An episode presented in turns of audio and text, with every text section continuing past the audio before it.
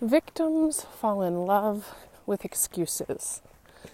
Hey, hey guys, another day, another podcast. And if the audio isn't quite what you expected it to be, I'm actually on my outdoor movement of the day. And I am a procrastinator at heart. And so here I am recording my podcast the day that it's supposed to be released.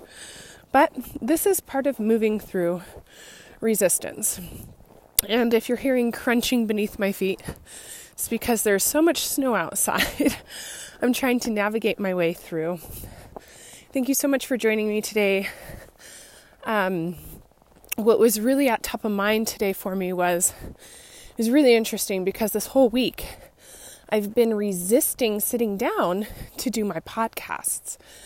And the funny thing is is when I sit down to do it, I always feel inspired. I always walk away like feeling really good about even just taking the time to record. So it amazes me that I always am resisting the things that I know that are great for me. Which brings me to the title which brings me to what I wanted to talk about today is victims fall in love with the excuses. And there was a time in my life um, I don't know if this happens to you guys, but if you have Facebook, you know exactly what I mean.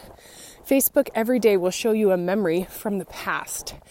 And I love this and I hate this because part of me feels feels like, "Ooh, that's a cool memory sometimes." But then other memories will pop up and I will look at what I wrote.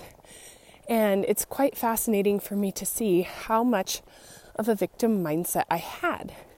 And I remember, like, I'll look at the year and I'll be like, gosh, like, that year was a big year for me. Like, I felt, I felt like I grew a lot.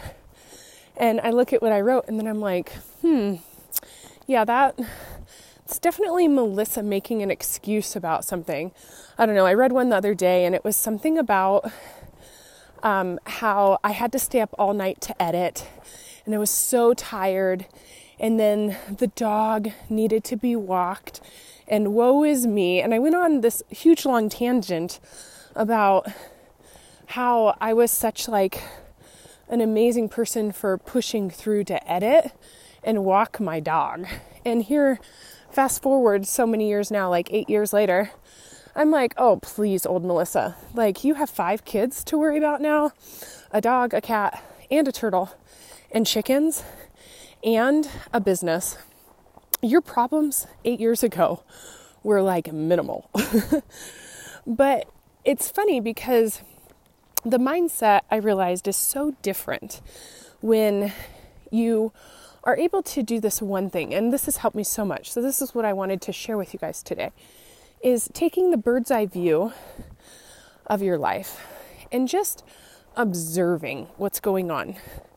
Are you working so much in your business that you're not working on your business? Are you so much living moment to moment in survival mode that you're not taking the time to plan and execute so you can actually thrive in your life? You see, victims fall in love with the excuse for one simple reason.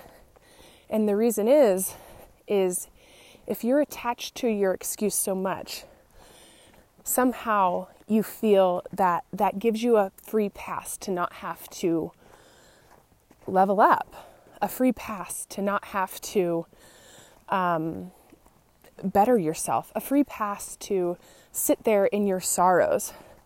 And I used to be that person. I still struggle with it today, actually. I will talk about something that has happened that necessarily doesn't even need to be talked about. Looking for sympathy, looking for someone to relate with me, looking to feel heard and seen. And, you know, on some hands, it is nice to just vent, but after I vented every time, I've been like, how did that help me? And we have to get in the habit of if we're going to sit down in our pain, we need to start sitting down with intention to look for a solution, not just verbalizing it and letting someone else feel our pain with us. Because who is that serving? It's not serving anyone in a positive way. It's basically creating community within drama. And that's not the type of community that I want to be a part of. So, I'm going to keep this one short. It was messy as all heck. I'm in town, so you could hear cars going by, but I did it. And this message was actually really important for me to get out there because I think there's people just like you and me who don't want to be a victim, who think of themselves not as a victim, but we're not seeing our blind spots of where we are victimizing ourselves and letting our excuses dictate what we do.